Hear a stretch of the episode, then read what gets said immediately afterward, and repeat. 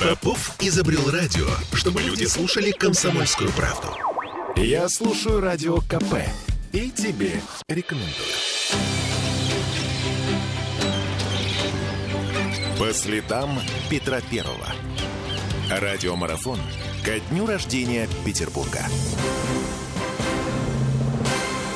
Чествуем мы город Петра. Продолжаем это делать Ольга Маркина и Олеся Крупанина. И для этого в нашу студию приходят э, разные большие городские персонажи. Один из них Даниил Куцубинский, журналист наш любимый, блогер, но самое главное, что он историк, человек, который все время разбирается в особенностях русской истории и петербургской истории. Неоднократно уже комментировал нам всякие удивительные петербургские штуки. Здравствуйте, Даниил. Добрый день, коллеги. Слушайте, ну у нас на самом деле мы не просто так вас позвали, уж простите.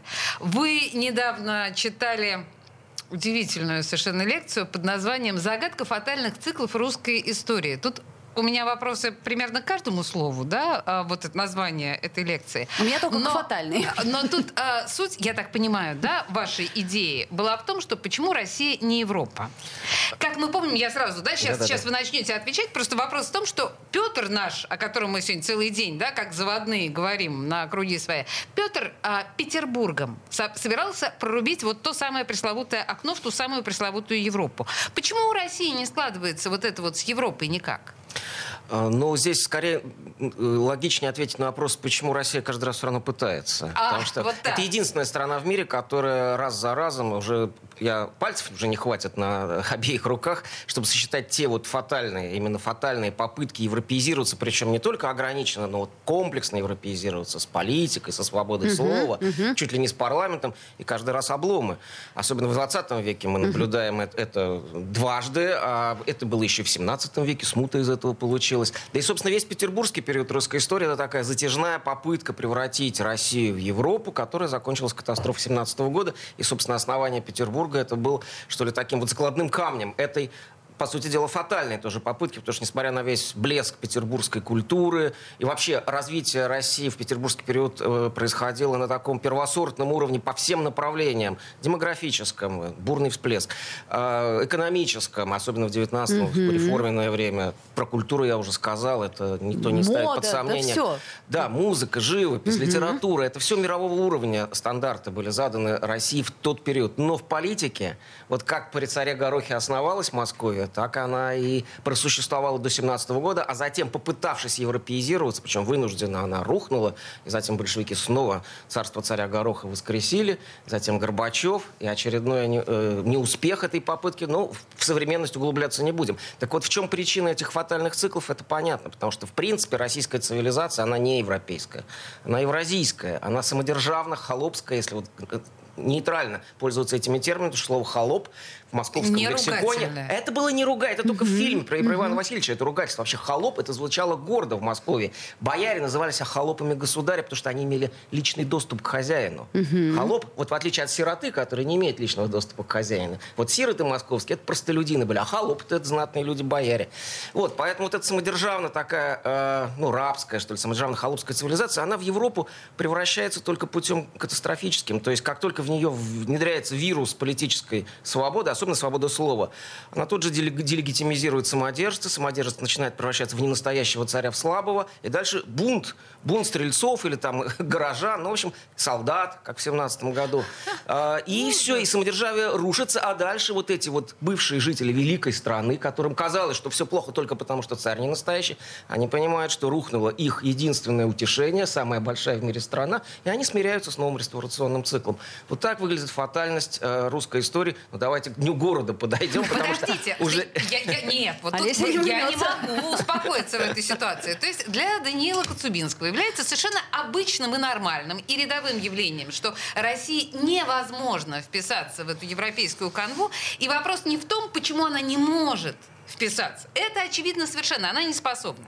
А почему она почему делает пытается? попытки? Да, а вот пытается она, потому что это э, цивилизация, которая изначально была структурирована как цивилизация, берущая образец первосортного э, лидера.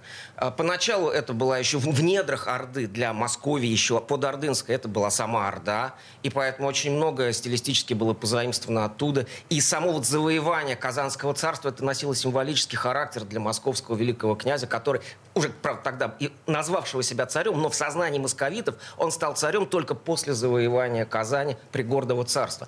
То есть это всегда попытка доказать кому-то, кто первосортнее тебя, что ты не хуже, а даже лучше. А Вы затем, слышите, да, а затем определенные отголоски сегодняшней а, а затем истории в том, что повернулся на Запад. Уже в том же конце 15 века Иван III уже строит Кремль по образцу Кастелла э, Миланского. Да? Он уже приглашает итальянских архитекторов, чтобы иностранцы, приезжавшие узнавали Москву как не худший, да, как созданный по лучшим мировым образцам город. То же самое потом повторит Сталин, когда будет строить небоскребы по образцу Манхэттена. Это никуда не исчезнет. И все время в последующем Россия будет пытаться доказать Европе, что она такая же, а может быть, да, а не то, что а может быть, а, конечно же, даже лучше, чем Европа, но именно по европейским лекалам.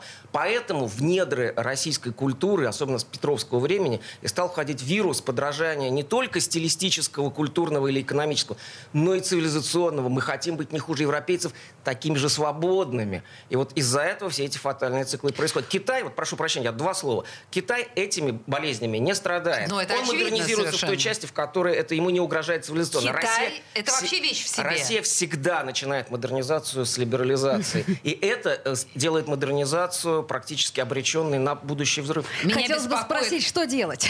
Подожди. А, нет, Ольга, подожди. Что делать? Этим мы закончим. Мне бы хотелось в этой связи спросить, возвращаясь к главной теме да, нашего сегодняшнего эфира. Из ваших слов оказывается, что э, идея Петра и вообще вот этот Петербург 300 лет зачатый назад, э, это само по себе было некоторым образом Конечно. ошибкой?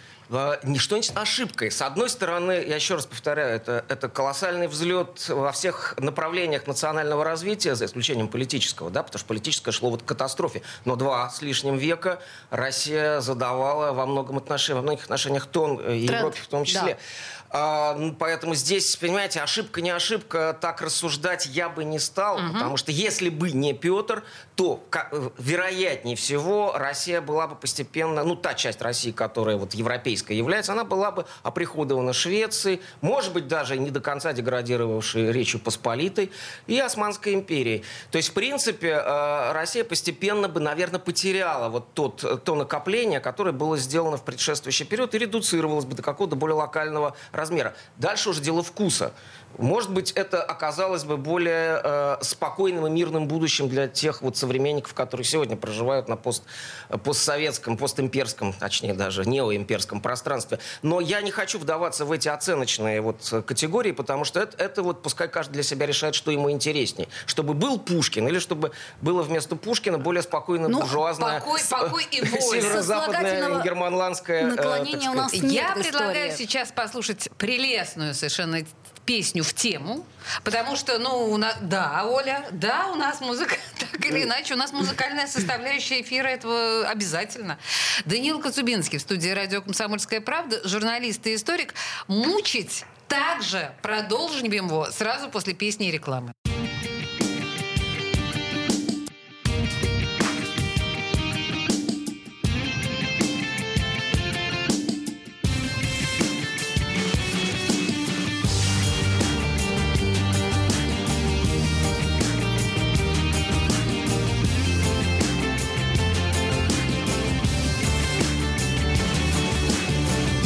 По городу шагает босиком Девушке дорогу уступает светофор. Сверху улыбается воздушный постовой Девушка в ответ ему кивает головой. А где-нибудь за городом идет весенний лед Девушке навстречу расступается народ.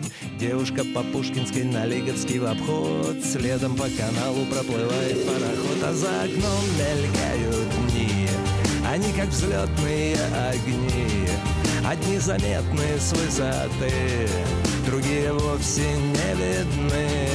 А на дворе цветет весна, она в кого-то влюблена.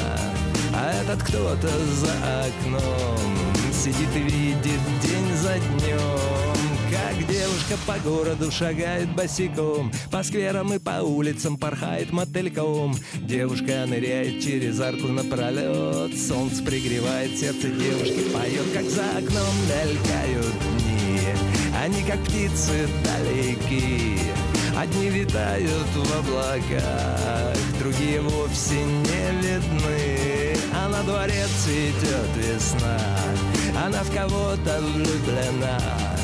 А этот кто-то за окном Сидит и видит день за днем. Как за окном мелькают дни Они как птицы далеки. Одни витают в облаках Другие вовсе не видны. А на дворе цветет весна Она в кого-то влюблена. А этот кто-то за окном Сидит и видит день за днем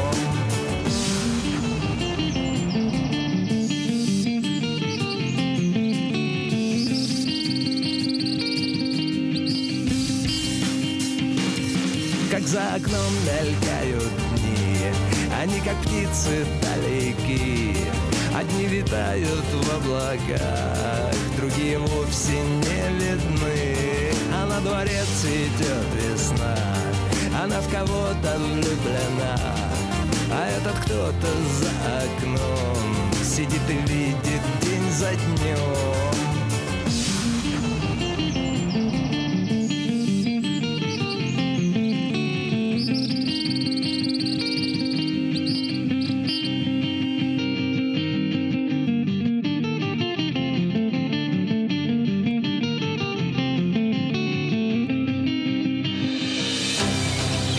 следам Петра Первого. С днем рождения, Петербург! Я слушаю «Комсомольскую правду», потому что «Радио КП» — это корреспонденты в 400 городах России. От Южно-Сахалинска до Калининграда. Я слушаю «Радио КП» и тебе рекомендую. По следам Петра Первого. Радиомарафон ко дню рождения Петербурга. А мы продолжаем мучить э, историка Коцубинского э, многообразными вопросами. Предыдущая часть нашего разговора была, оказалась таким экскурсом в историю России в целом и э, месту Петра и Петербурга в частности, да, в этой истории. Но мы, наверное, не будем к этим глобальным ну, э, масштабам да, возвращаться. Я к дню просто... рождения. Дню рождения. 319, если я не ошибаюсь, лет отмечаем мы или нет? Так ли это? А, я бы внес уточнение, так. потому что 319 лет основанию Петропавловской крепости и, и э, приходу Петра Первого на берега Невы, э, хотя это произошло в начале мая. Вот. Но в действительности городу на берегах Невы, его непрерывная история 411 лет, потому что э, Ниен как город и Ниеншанс как крепость ну, сперва Ниншанс, затем и Ниен, так сказать, вокруг него образовался. Э, это произошло событие в 1611 году, причем тоже весной. Почему, собственно, в 2011 году вот я и группа моих единомышленников э, ну, по сути дела, патриотов Невского края и нашего города э, выступил с инициативой э, сделать более комплексный, э, сделать более комплексным День города и отмечать не только э, основание крепости э, Санкт-Петербург, которая стала называться таковой, кстати сказать, только 29 июня, а поначалу крепость была ведь без названия.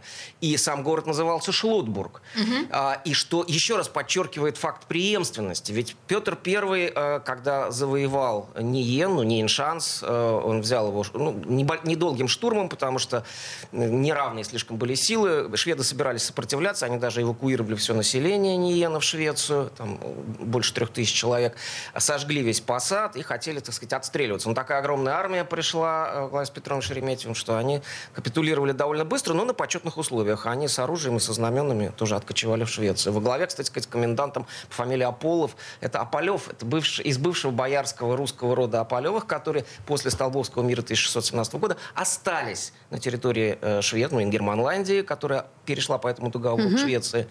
А, и приняли, ну, через какое-то время там приняли лютеранство, они, соответственно, стали шведскими уже людьми. Прекрасно. Вот. Так. И, кстати сказать, некоторые крестьяне тоже уходили э, вместе с... Э, то есть кто-то оставался православный, некоторые оставались. Некоторые все равно уходили, потому что не, не, не всем далеко нравился приход вот этой новой московской реальности, даже с учетом того, что приходила православная держава вместо вот бывшей лютеранской. А ведь здесь было большое, большое село Спасское, населенное православными людьми, напротив Ниена, там, где сейчас Смольный располагается. Так что православные люди в, Гер- в Германландии тоже были. Так вот, э, конечно же, Петр переименовал Ниен в Шлотбург и Ниеншанс. Он все в целом переименовал в Шлотбург. А затем и подписывал документы Шлотбургом, находясь, живя в том самом домике Петра Первого, который ныне, э, опять-таки, многими почему-то считается построенным за три дня солдатами Семеновского да. полка, но который является да. э, древней скандинавской... Э, Избушкой. Да, ну, да, в общем-то, большой избой, причем на некоторых картах не она даже видна. И видно, как она построена по скандинавским лекалам. И есть целое, так сказать, научное исследование на эту тему, очень убедительное, которое это доказывает. Так вот, он там жил, подписывал документы Шелотбургом, а затем вот с конца, так сказать, июня, начала уже следующего месяца, то есть со второй половины лета, появляется уже Санкт-Петербург. 1703 года. Да, поначалу угу. это голландский, огласовка была Санкт-Петербург, потом это превратился угу. уже в немецкий вариант Санкт-Петербург. Ниеншанц тоже, это вы по-немецки называем город Ниеншанцем, на самом деле по-шведски это был Ниенсканс. Вообще, два слова о том, как Петр относился к тому, что он завоевывал угу. и, и, и что он этим и кому доказывал.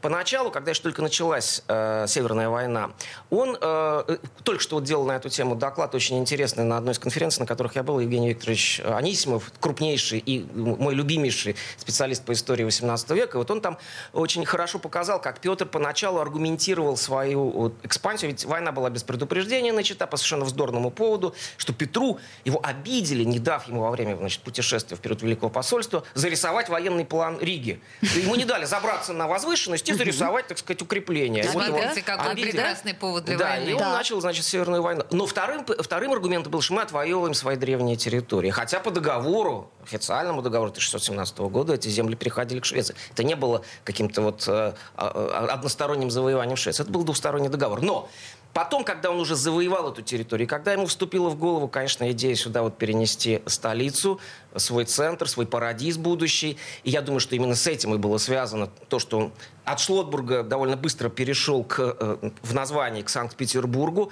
к Санкт-Петербургу, ну, ясно, да, в честь кого на самом деле назывался город. Как бы мы было... не говорили про Святого да, Петра, выбрать можно очевидно, было и Павла, да. ведь день да. Святого Петра и Павла, но был выбран почему-то Петр. Так ну, вот, логично. Да, так вот, в этот момент, э, обратите внимание, он э, не, не возродил э, старое русское название э, Шлиссельбурга, э, Орешек. И даже, и даже не сохранил шведское Нотебург. Он придумал новое, но немецкое, да, немецко-шведское. Вот Шлиссельбург, да, ключ-город. По, по этой же схеме он э, поначалу назвал, ну, Ниен переименовал угу, Шлотбург. Это Замок город, он играл в такую uh-huh, игру ключик uh-huh. замочек да, известную, да, да. да, вот средневековую такую галантную игру. Но э, он э, потом, значит, что что за этим стояло? За этим стояло э, его желание подчеркнуть то, что он завоевывает Европу это поначалу он говорил про то, что он отвоевывает какие-то древние русские земли. Он никак это не подчеркнул последующей топонимикой. Провинцию он сохранил, как Ингерманландию, как вы знаете. Он оставил вот это... Водскую Петину он же не возродил, да? Орешка он переименовал в Шлиссельбург. А э, Ниен он переименовал не в какой-то там Невск или там, не знаю, даже Петропавловск. Он сперва в Шлотбург, затем в Санкт-Петербург. И вот что он сам говорил, выступая перед, а, перед иностранными дипломатами и своими собственными боярами, уже в 1617 году на, на спуске на воду, э, в 714 году на спуске на воду военного корабля. Кому из вас, братцы мои, хоть бы во сне снилось лет 30 тому назад, что мы с вами здесь, у Аздейского моря, подчеркивает, да, его европейское название, будем плотничать и в одежде немцев, в завоеванной у них же нашими трудами, множеством, э, имуществом стране, то есть Он подчеркивает, что Ингерманландия – это не русская земля, а это завоеванная Европа. Это кусок Европы, который он делает частью России. Построим город, в котором вы живете, что мы доживем до того, что видим таких храбрых победоносных солдат и матросов русской крови, таких сынов, побывавших в чужих странах и возвратившихся домой столь смышленными, что увидим у себя такое множество иноземных художников и ремесленников, доживем до того, что меня и вас станут так уважать чужестранные государи. Вот сверхзадача. Доказать, что Россия не просто что-то показала Европе, но стала частью Европы. Потому Или что... откусила кусок от Европы. Но она включила в свой состав часть аутентичной Европы. И Прибалтика, и Ингерманландия именно эту функцию в сознании э, Петра играли и Выборг. Поэтому он так и подчеркивал уже вот в эти годы тот факт, что он не вернул старую Москву, угу. кусок старой Москвы или, там, или Новгородской земли, а он Европу сделал угу. э, частью России и свою столицу угу. он к этому угу. времени уже основал тоже в Европе. Хотя, хотя еще даже не был заключен мирный договор, это была чужая территория юридически, но уже там находилась столица Петровского государства. Вот э, на самом деле, что такое Петербург. То есть Петербург для Петра был важен не как чистое место, пустое место, на котором он построил что-то из своей головы вынутое. Да, это была вторая его сверхзадача, доказать, что он все создал сам, поэтому он и перенес из Нейншанса угу. на Заячий остров Цитадель. Но в то же самое время ему было важно подчеркнуть, что он завоевывает европейскую землю. И вот я здесь хочу, не могу удержаться от того, что сейчас мы, вот, на самом деле, этот День города должны были бы посвятить борьбе за сохранение этой памяти, о петровском понимании смысла э, Петербурга как города, как города, который продолжает европейскую традицию, но уже внутри Европы. И не, начинает ее, а именно продолжает. Даниил, и... я тут вынуждена вас остановить, потому что это на самом деле совершенно бесконечная тема, учитывая наши сейчас взаимоотношения с ЮНЕСКО, наше отношение к центру Петербурга и огромное количество проблем, связанных с несохранением, мягко говоря, города. Это очень печальная информация. А, в праздничный день, наверное, мы много времени ей не уделим. А здесь у нас прямо ключевой сейчас... есть сюжет. Есть да, ключевой и мы сюжет. к нему обязательно вернемся, потому что песня у нас сейчас. У нас сейчас песня, новости, и мы вернемся к ключевому сюжету по версии Данила Коцубинского. Иду один я не с кем, потому что не с кем, потому что вечер, потому что дождь,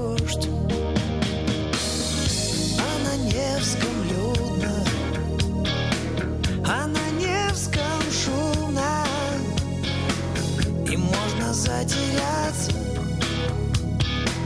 Да так, что пропадешь. Как иголка в стогу сена Как во дворике кот серый. В отражение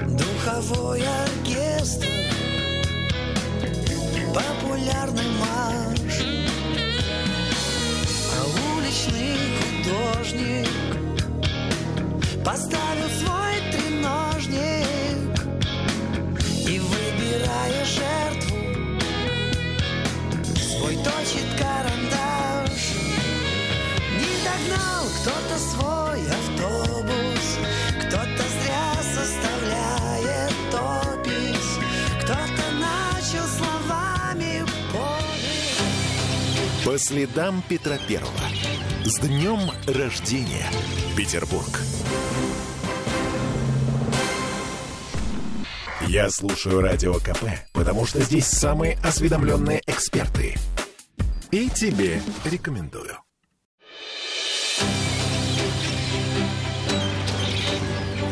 По следам Петра Первого. Радиомарафон ко дню рождения Петербурга.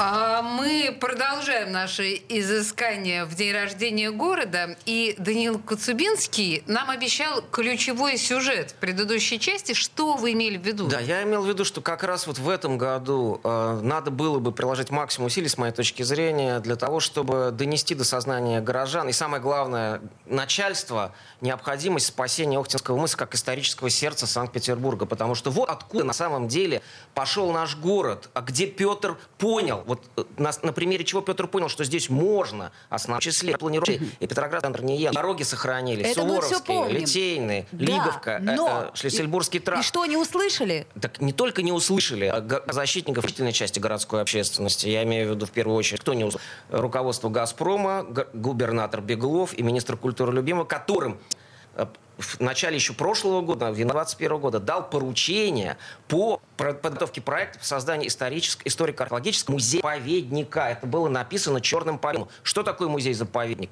Это пространство, где ничего нельзя капитально строить. Можно только сохранять и демонстрировать. Как же и, так? Они Путина ослы... а, а, а, Это парадокс Хорошо, нашего времени. Это парадокс нашего времени, да. когда бояре а, игнорируют непосредственно к ним обращенные речи самодержцы, ну давайте в старых, так сказать, исторических категориях. Описывать угу. происходящее, и самодержцу не до того, как бы, чтобы обратить на это внимание, но снизу-то видно, что бояре водят фактически за анос царя, ну, и но... как, это, как это может быть воспринято э, обществом в целом, остается только предполагать. То есть, с моей точки зрения, вот а, а, сейчас такой ключевой момент, потому что только что руководство «Газпрома», насколько мне известно, ну, то есть этот факт известен, встречалось с некоторыми из градозащитников, далеко не со всеми, и э, фактически поставил их перед фактом, что все равно вот тот проект, который они задумали, газпромовцы, вот создание этого хрустального корабля, который предполагает уничтожение э, большей части того, что сохраняется еще пока от Нейншанса, больше, э, практически всей Ланскрон, я сейчас поясню, что это такое, и всех, собственно, русских памятников э, этого ну, это, по сути дела, сердце исторического Санкт-Петербурга. Я уже говорю, что Петропавловская крепость – это далеко не то, с чего начался, началась Невская цивилизация. Она началась с Охтинского мыса. Там еще жили люди в 5000 лет назад. Это такое намоленное история место. А, почему это очень важно сохранить не только для того, чтобы подчеркнуть европейские корни Санкт-Петербурга, но для того, чтобы сохранить э, ну, наиболее такие блистательные, с точки зрения даже военно-патриотической страницы, собственно, русской истории. Ведь это то место, где основали в 1400 году свою крепость Лансрону, а в 1301 году Новгород во главе с Андреем Александровичем Городецким, сыном Александра Невского, взяли эту крепость, сожгли, и от него чудесным образом в земле сохранился фундамент донжона. Ну, рвы сохранились и донжон. Единственное, по-моему, на сегодня, как, по крайней мере, считают археологи, деревянная строение, ну, военное строение 13 ну, 13 рубежа, 13-14 столетия, которое сохранилось, его надо демонстрировать, а этот участок весь идет под, под капитальный котлован. Затем, э, там, по, до этого еще, до шведов, там э, э, мысовое городище, созданное финно-уграми и новгородцами, существовало, причем, скорее всего, именно там находился там и да, вот это староста и жорцев православных, который предупредил, если верить, соответственно, житию там, Александра Невского, предупредил Александра и новгородцев о том, что шведы высадились в устье Невы в 1240 году. И, значит, вот состоялась Невская битва благодаря этому предостережению, успешная для Александра Невского и новгородцев. То есть это еще вот и, и память о Александре Невском там есть, память о его сыне и новгородцах. Затем там находилось Невское устье, где жили э, сперва новгородцы, затем э, московские люди после присоединения этой земли, ну, после и, и того, как Новгород был поглощен Москвой. Затем там э, построен уже город в 1611 году шведами, и он просуществовал почти 100 лет, причем это был крупный город, это был поначалу центр Германландии, затем один из ее второй по величине город Панарва. Но, в принципе, это был э, успешно развивавшийся международный транзитный торговый центр, через который в год проходило около 100 кораблей, в том числе и русских кораблей. Там торговля шла э, в обе стороны. И, опять-таки, после этого еще одна страница в истории России, ну, с точки зрения, опять-таки, военно-патриотического нарратива славная, это взятие, это не шанс Петром. То есть там, э, я уже не говорю о том, что этого э, история этого, этого пространства была очень важной для, уже для города самого. Этот э, кирпичный завод, э, кирпичный завод, который изготовлял кирпичи, из которых строился Петербург. Здесь находился там потом э, э, ну, завод по производству судов. Да, да нет, слушайте, далее, смотрите, но тем не менее мы понимаем, что, по крайней мере, внешне выглядит все так, что власти и города, и страны пытаются сохранить эту историю. Например, Беглов Беглов тут заявлял, что с «Газпромом» они разработали прекрасный совершенно, да, проект, который предполагает сохранение Это этих... ложь. Я прошу прощения. С так. моей точки зрения, это ложь, и это ложь с точки зрения всех тех, кто э, ну, является городскими э, градозащитниками и представителями ВАПИК, и самое главное, теми руководителями археологических экспедиций. Э, это Сорокин, это и Анисян Олег угу. Михайлович, которые, ну, один из них эксперт, другой руководитель археологической экспедиции, которые, собственно, и занимались раскопками и а, осмыслением всего того, что находится под, э, пока еще под землей Поясните, в засыпанном что состоянии. Не так в проекте «Газпрома». Не так то, что предполагается капитальное строительство Со сносом двух всего, огромных что зданий, что, а, естественно, предполагает уничтожение всего того, что под этими зданиями ну, подожди, находится. Они... А 80% территории мыса – это археологический памятник, который Но они нельзя... же вроде клялись кровью, что они те самые. Нет, это правда. Я не знаю, чем они клялись, но а, они демонстрируют свой проект, план которого показывает, что вся территория Ланскровна уходит под котлован. Угу. Большая часть неинша, э, сохранившихся рв, э, и, и валов неиншанцев, бастионов, уходит под котлован.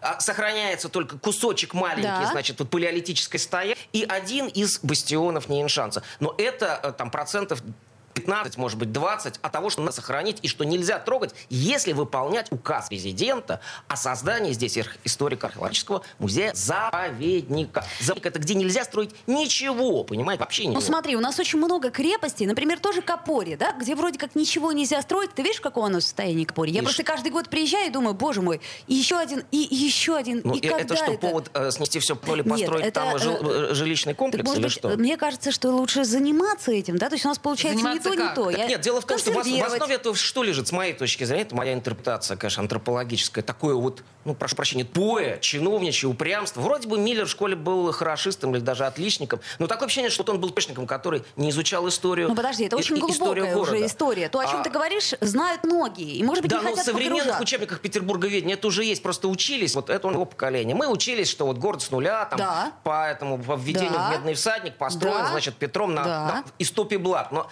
тот же самый Пушкин в том же самом э, истории Петра описывает Нейншанс. Он написал свое введение к поэме как поэтическую метафору, да. а не как исторический документ. Как же можно думать, что тем самым мы возвеличиваем э, Петра, когда мы подчеркиваем, что он действительно на пустом месте все основал? Петр-то сам подчеркивал, что он кусок Европы завоевал, а не болото, населенное чухонцами. То есть это предательство даже вот э, правды, которую сам Петр хотел зафиксировать в памяти потомства, что и, и европейцам показать, что мы как раз культурное пространство завоевали уже уже освоено европейцами, сделали его российским. Вот. А сегодня э, перечеркивается не только это, перечеркивается все то, что было в эпоху Александра Невского, в эпоху его, так сказать, преемников, в эпоху э, 15-16 века, ведь развивался этот, э, э, эта территория. И перечеркиваются все события, э, связанные с Петровской эпохой и с развитием этого Охтинского мыса, потому что археолог, археологический музей предполагал демонстрацию того, что было там построено и существовало после, то есть вплоть до создания Петрозавода. Вот этого. А, Даниил, я надеюсь, что твоя пламенная речь, она будет таки услышана, потому что, ну, мне кажется, непосредственно уж нас-то, может быть, слушают те, э, собственно, э, к кому ты сейчас обращаешься. Ну, по крайней мере, мне хотелось бы думать. Хотелось бы, чтобы услышал президент Путин. Очень и, бы и, и осознал бы, на самом деле, масштаб Катастрофы, вот, которая э, происходит да, в нашей и... северной столице. Теперь давай, слушай, вопрос, к которому мы, собственно, хотели вернуться, и давай вернемся. Почему э, мы все равно пытаемся, как Европа? Вот всю жизнь мы пытаемся, как Европа. Ведь у нас же Азия, она огромна. Две минуты, друзья. Да, э, отвечаю. Э, это, это стремление пришло не сразу. Оно стало впервые, торкнуло вот русскую элиту в эпоху смуты, когда в течение года поляки жили в Москве. Понимаете, поляк, Польша, Речь Посполита была самым демократическим феодальным государством Европы, самым свободным, поэтому она и не удержалась, в конце концов. Впечатлило, понравилось? Да, да и бояре насмотрелись на поляков, хотя самих поляков-то они не любили, как католики и так далее, ну, и да. ревновали их к тому, что они к Лжедмитрию Первому ближе стояли, чем сами бояре, поэтому Лжедмитрия Первого и свергли. Но вот мысль о том, что мы тоже хотим какой-нибудь договорчик заключить, ему в голову вошла, и поэтому они заставили Василия Шуйского подписать, значит, крестоцеловальную грамоту, а потом пытались даже польского царевича, королевича Владислава пригласить на царство, тоже на конституционных условиях. Но в итоге страна развалилась, и уже ее собирали потом через два ополчения, э, как самодержавную страну, где уже никто на, самод... на самодержавие государя покушаться не будет. Но Параллельно с этим, потом, особенно после того, как э, Петр вот наводнил Россию европейцами и открыл Россию европейскому образованию, пришли конституционные мечтания.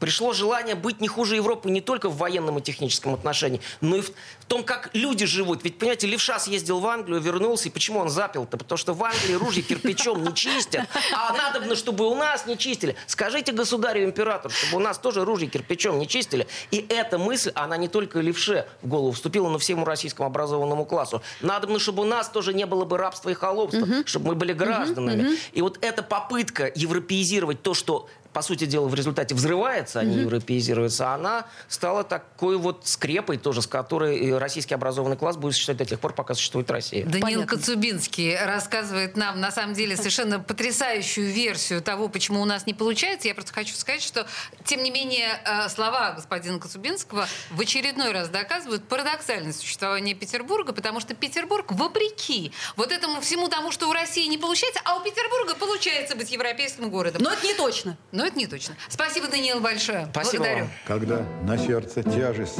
и холодно в груди, К ступеням Эрмитажа ты в сумерки приди, Где без питья и хлеба, забытые в веках, Атланты держат небо на каменных руках. Бесконечно Атланты можно держат небо на похвалу каменных руках. Шум дождя и радио КП. Я слушаю радио КП. Напряженные их спины, колени сведены, Их тяжкая работа важнее. По следам Петра Первого. С днем рождения, Петербург!